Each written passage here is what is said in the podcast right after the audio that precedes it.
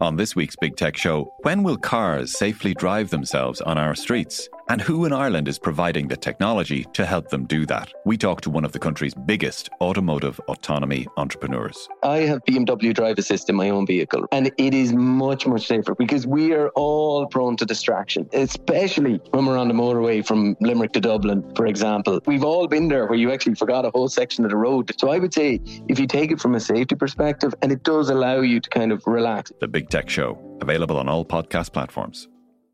On the latest episode of Real Health with me, Carl Henry, I'm delighted to be joined by international best-selling author Haemin Sunim, telling us what to do when things don't go your way. When we are, you know, very young and have a first love, and the first love did not work out, we feel as though this is the end of the world. However, we learn that is not the case. We move on. We find some other people. So we begin to see that uh, when things don't go your way, uh, maybe it's not the end. As ever, we're available on all podcast platforms. Today on the Indo Daily. It was clear from the very outset that Tom Nevin didn't have time to react when his killer walked into the room, brandishing a shotgun. He never stood a chance, and he wasn't given one. 55 year old Tom Nevin was shot dead in his pub, Jack White's Inn, near Arklow in the early hours of March 19th last year. He was killed by a single shotgun blast to the side as he counted the takings after the St. Patrick's holiday weekend. Now, Catherine played the role of a grieving wife to absolute perfection. And in orchestrating that brutal assassination, she was supremely confident that she'd pulled off the perfect murder. Detective Sergeant Fergus O'Brien of Wicklow said that when he cautioned Mrs. Nevin here at the Bridewell, she said her reply to all the charges was, I am not guilty. Catherine Nevin was the very definition of a femme fatale. In addition to the murder charge, it was alleged that in or about 1989 and 1990, she solicited three other people to murder her husband. Dubbed the Black Widow after her trial, she was found guilty of her husband's murder by hiring a gunman to assassinate him. When Gardaí arrived, they found his body slumped on the floor in a pool of blood, a pen in one hand, and glasses still on his nose. So, how did she do this, and why did she take the name of the gunman's identity with her to her grave? I'm Siobhan Maguire, and on today's episode, I'm joined by the Irish Independent's Paul Williams to look back at how Catherine Nevin became one of the most high profile killers the country has ever seen. Paul, Catherine Nevin is a name synonymous with intrigue and dark tales of treachery and murder. But can we go back to a time before 1996? Uh, she and her husband Tom were running a very successful pub in Brittas Bay in County Wicklow. Yeah, Siobhan, they were. Um, they they seemed like uh, perhaps on the surface the perfect couple. They were running a very successful pub called Jack White's in Brittas, and they had been married for several years. And to the outside world, she was a very um, sort of flamboyant, friendly, uh, charismatic sort of character. He was a, a very described as a gentle giant, very well liked man, very particularly well liked by his staff, and a successful businessman with probably over a million pounds worth of property to his name at that stage. The Nevins would go on together through the 70s to amass properties in several locations around the city. Flats in Rialto, a house in Clondalkin, a house on the South Circular Road, and Catherine was very much involved, decorating the properties and collecting rents.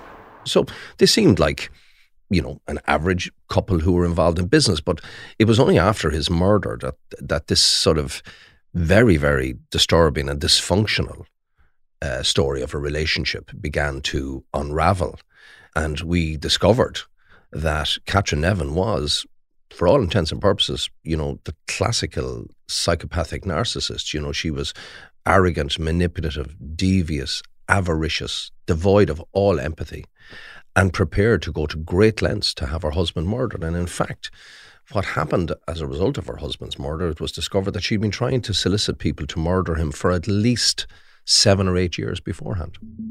Catherine Scully went to secondary school in the Presentation College in Kildare. A former teacher described her as an excellent student, diligent, gifted with her hands. Poor Catherine, said one, what happened to her at all? She was so good for our girls. So let's go to the 19th of March 1996. It's the end of a St. Patrick's weekend. So, as you can imagine, every pub in Ireland is probably jam packed with people and tourists, and takings are uh, probably very healthy. Mm-hmm. And there's Tom Nevin counting the takings from Jack White. What happens? As he did every night. What we know is that in the early hours of the morning after four o'clock, the panic alarm went off in the pub. Um, the Gardaí arrived within 10 minutes. They found uh, um, Tom Nevin. He had, when I say he had no chance and wasn't given a chance, he, he it, it would appear, and, and the evidence was that he somebody had just crept up on him and just blasted him at point blank range. Uh, then tied her up um, and she somehow escaped. Uh, we know she escaped, but she, she freed herself to to press the panic button. Mrs. Nevin told Gardaí she heard two cars driving away after the robbery, and one of these turned out to be their own black Opel Omega. It was recognised by a motorist who met it near Mount Usher Gardens in Ashford sometime after 3 a.m. But it would appear that when the police arrived and started arriving, that things just didn't seem right. They knew that once they started investigating and interviewing the staff, this picture of this like monstrous woman began to uh, emerge. She was very, very vociferous in front of the staff to express her hatred for the man. And then she was telling people that she was they were separated and they were going to have a separation and you know she was going to buy him out and so when they started looking at all of this, we have motive, clearly motive. However, we find her tied up in her bedroom. There's clearly no forensics to show that she shot him. Somebody came in there. She either got the keys cut uh, for somebody or she left the door open. Very significantly, at that time, and this all started to emerge in the first 24 hours. Uh, at that time, the staff could stay in Jack White's, a big, big premises, and a lot of rooms in it, you know, for renting B&B. And they would normally, a few of them would stay. She said, number one, she wouldn't allow any of them to stay that night. None of them could stay that night. And number two, people had phoned to, to, book in and stay in the B&B and she told people, she told her staff to tell these punters from uh, on the phone that the place was booked out, even though there was nobody there. So she wanted nobody in the premises on the night. There was over sixteen thousand pounds in takings disappeared. So that's where the police investigation started.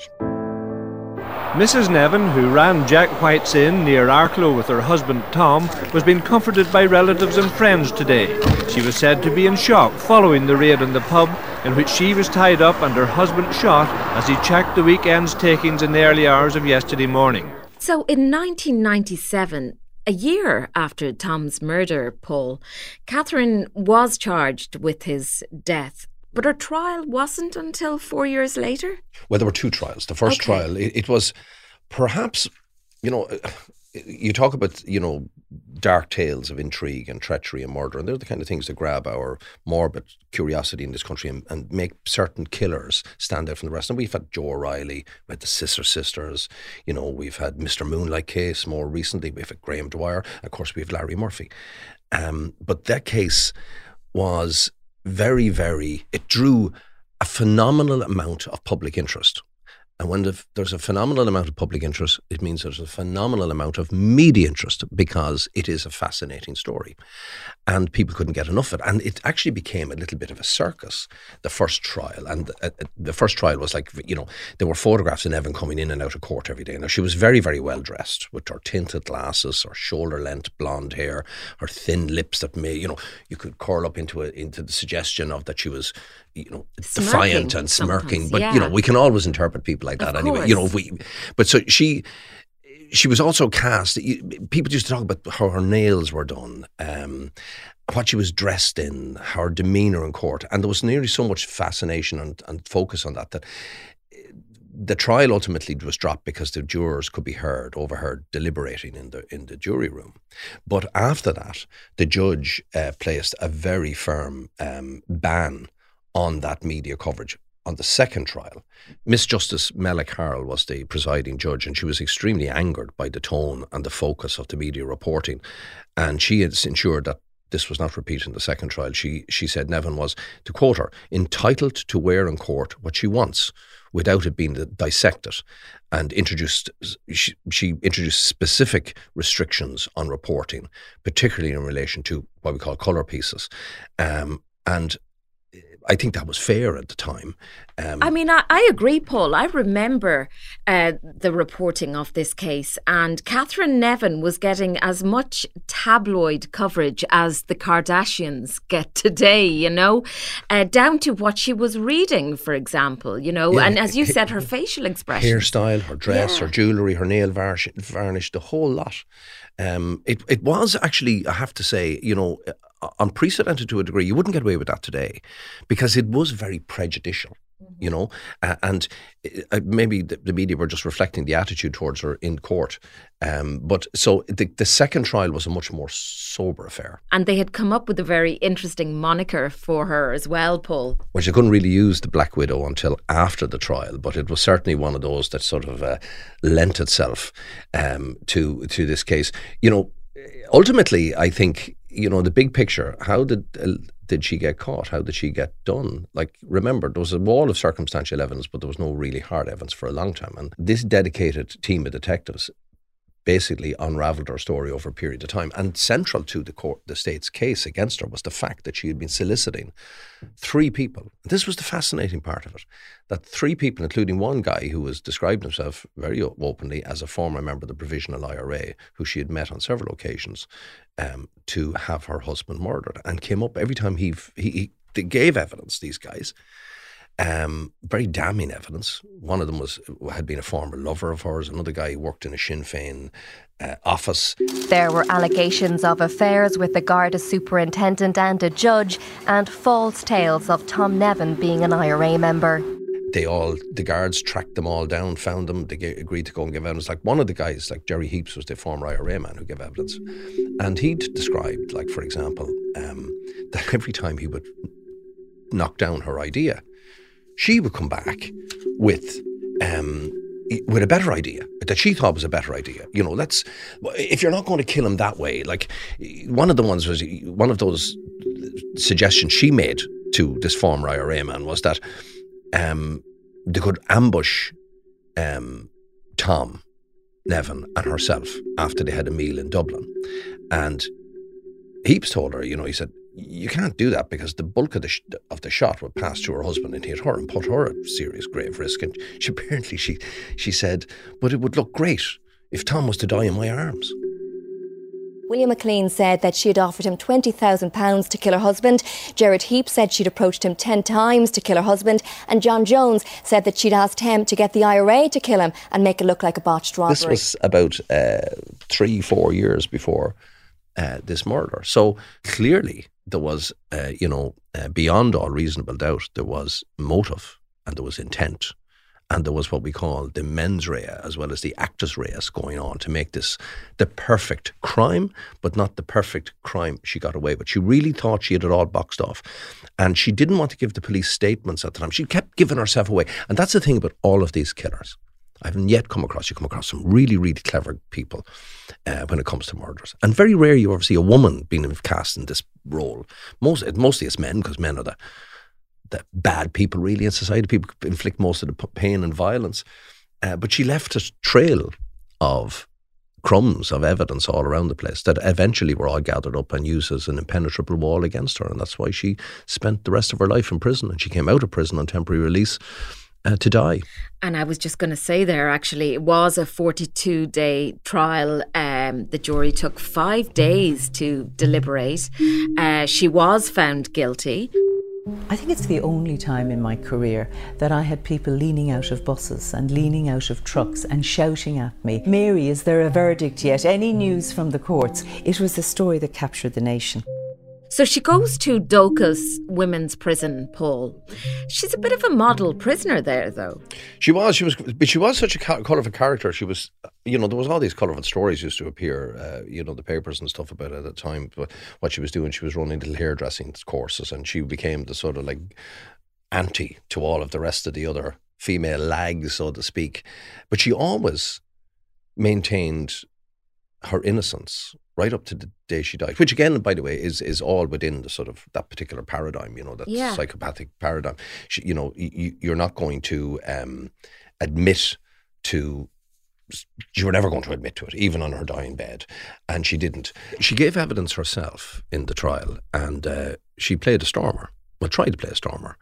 Again, she thought she knew more than everybody else, and that's one of the biggest mistakes that all these. The, it's the mistake that all killers make, I think, uh, particularly murderers like this, like Joe O'Reilly, classic. There were so many, you know, crossovers and, and, and similarities between him, Joe O'Reilly, and, and Catherine Nevin. But one of the quotes she said, like which was one of the big lies, um, she said, "I never at any stage of our married life wanted Tom out of my life ever. Tom was a big, big part of my married life, and he always will be. Yet." She used to be in bed with her one particular lover on a regular basis to such an extent that she would ring down to the kitchen and say to staff to come up, bring up breakfast to us. And she made no effort to hide it. She made no effort to humiliate her husband in front of everybody. She had no, she was no way reluctant or reticent about telling her staff and letting any people know that she hated the sight of them. And yet, these are the kind of lies she told in court, and she tried to portray him as being a, a, a brutal man again to try and paint the picture of a monster. But the reality was, he was the gentle giant, and she was the monster. I remember describing it to people at the time as like walking into a room every day and having somebody read a bestseller to you. Because every day you went in thinking the incredible stories that you'd heard the day before couldn't possibly be surpassed. And they were surpassed. Which again is why this was, I suppose, to use the vernacular from our business, a sexy story. Because how many times have we seen a woman so so callous, so premeditated, and so dangerous? And I- I think the judge, Judge Mella Carroll, in this at the end of the her the trial when she'd been convicted and the jury returned, uh, as you say, guilty pleas after a record 29 and a half hours. Um, at that time, I think there was, there's been, it's been broken a few times since. But she said, You had your husband assassinated, and you also tried to assassinate his character. Really put it in perspective. His family, Tom Nevin's family, was in, is interesting, to recall. I think they in, they initiated change in the Irish legal system in that they wanted to deprive her of all of his property because she he- he had she had him murdered, and that's still a debate in. And I, th- I think there's been laws, there are laws uh, being mooted in relation to that that that cannot happen again. Uh, that people, if if you and I are married and I murder you, then and you've lots of money. Uh, that there should be a case whereby if I'm convicted of murder, why then should I automatically get all your money when it's what I murdered you for in the first place? Paul, I want to ask you about uh, Catherine after she left uh, Dóchas prison. Uh, she served 17 years. Now, she did have cancer and she did eventually pass away in 2018. Good evening, you're welcome. Convicted murderer Catherine Nevin has died after spending almost two decades behind bars. The 67 year old had been diagnosed with a brain tumour and died at a care facility last night. As you said, she brought a very important secret with her to her grave, and that is the gunman who pulled that trigger. Do we have any idea as to who Catherine did actually use in the plot to kill Tom Nevin? Well, Siobhan, we certainly do. And the man in the frame is Patrick Eugene Dutchy Holland. Dutchy Holland is better remembered as the man who shot dead our colleague Veronica Guerin four months later uh, on the Naas Road. Ironically, Veronica was one of the journalists who went down and met Catherine Nevin. And One in remembering how formidable a character Veronica was, uh, Veronica would have given it to her big time. Uh, and also, Catherine Nevin would have been intimidated by other women. She liked to manipulate and exploit men because they were gobshites the best of times, she reckoned. But here was Veronica. And I remember do, do, I did read a piece and saying that was, I'd love to have been a fly on the wall when Veronica went into that bar to meet her. The ironic interaction between those those two stories is that Veronica was murdered by the exact same man that we believe, and the Gardaí still absolutely believe, Dutchy Holland murdered Tom Nevin. Why? She was trying to find people for years. The people she went to within that milieu of sort of quasi Republicans and former Republicans and people like that, people of a certain groupage, um, he was very much involved with those people, Dutchy. Now, Dutchy, it did not become it did not become known that Dutchy, for example, was a professional hitman for hire for years. Um, he came out of prison about 93. He, he had been professionally available to kill people, but very, very discreetly, as in nobody knew. His name wasn't floating around like there would be today, the names of assassins. Uh, he lived down the road from her. She would certainly have met him she would have certainly been able to zone in on him because she knew he had connections because he had done time for possession of explosives that he was selling to the IRA. He was like he, he she would have known those kind of people. She probably would have heard it from her, her Garda ex Garda lover that this guy is living in the area. He's a wrong one. He's a very dangerous man. He's done serious time. We just don't have the absolute proof. But I I I'd be inclined. She brought that secret to the grave with her. I would go to my grave absolutely believing that Dutchy Holland murdered her because I believe he, he mur- murdered Tom Nevin. He murdered Veronica. He murdered a lot of people.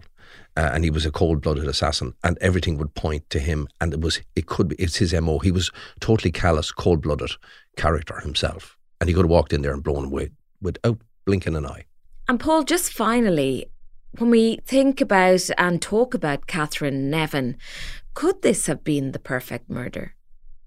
In hindsight, when you analyse and look at everything as the case lay, unfolded, no, because there was a lot of circumstantial evidence. But circumstantial evidence is no good. You can't go to the DPP with circumstantial evidence saying, I think Siobhan Maguire killed somebody. How do you know that? She told me, or, you know, that's not really much evidence unless I have something to back it up and to corroborate it. And a belief is what it is, just that, a belief. Um, I think it was when the police started digging deep into her into her background. It seemed in her mind, I would say, that she had the perfect murder because most of these narcissists will think that. She thought it all true. She was thinking about it for five, six, seven years. She clearly did not ever suspect that the police would ever find these three guys that she tried to solicit. In a way, if she hadn't tried to solicit people to murder her husband, and those people, and they were never found, and they never agreed to come and give evidence, then he she would have got away with the crime. However, she would have always remembered the, uh, remained the prime suspect for this brutal crime. Uh, but that's one thing. Like she could have lived with that because she was the kind of individual from what we read about her and what we know about her that she wouldn't have given a damn about that. She would have actually probably loved the notoriety. Well, she did play the victim very well. Like all of them are like that. Larry Murphy, we discussed here before, Siobhan, you know, on this podcast. He, Larry Murphy's big problem always was, why are they picking on me? Poor me. Like they're asking questions. Why could they possibly be asking? Joe O'Reilly was the same, you know. Um, um, Graham Dwyer in particular was. He had oodles and oodles of self pity for himself and how badly treated he had been by everybody, and it was atrocious how he'd been treated. That's most of these killers are like that. But she she fought the law. She tried to pull the wool over everyone's eyes, and she lost.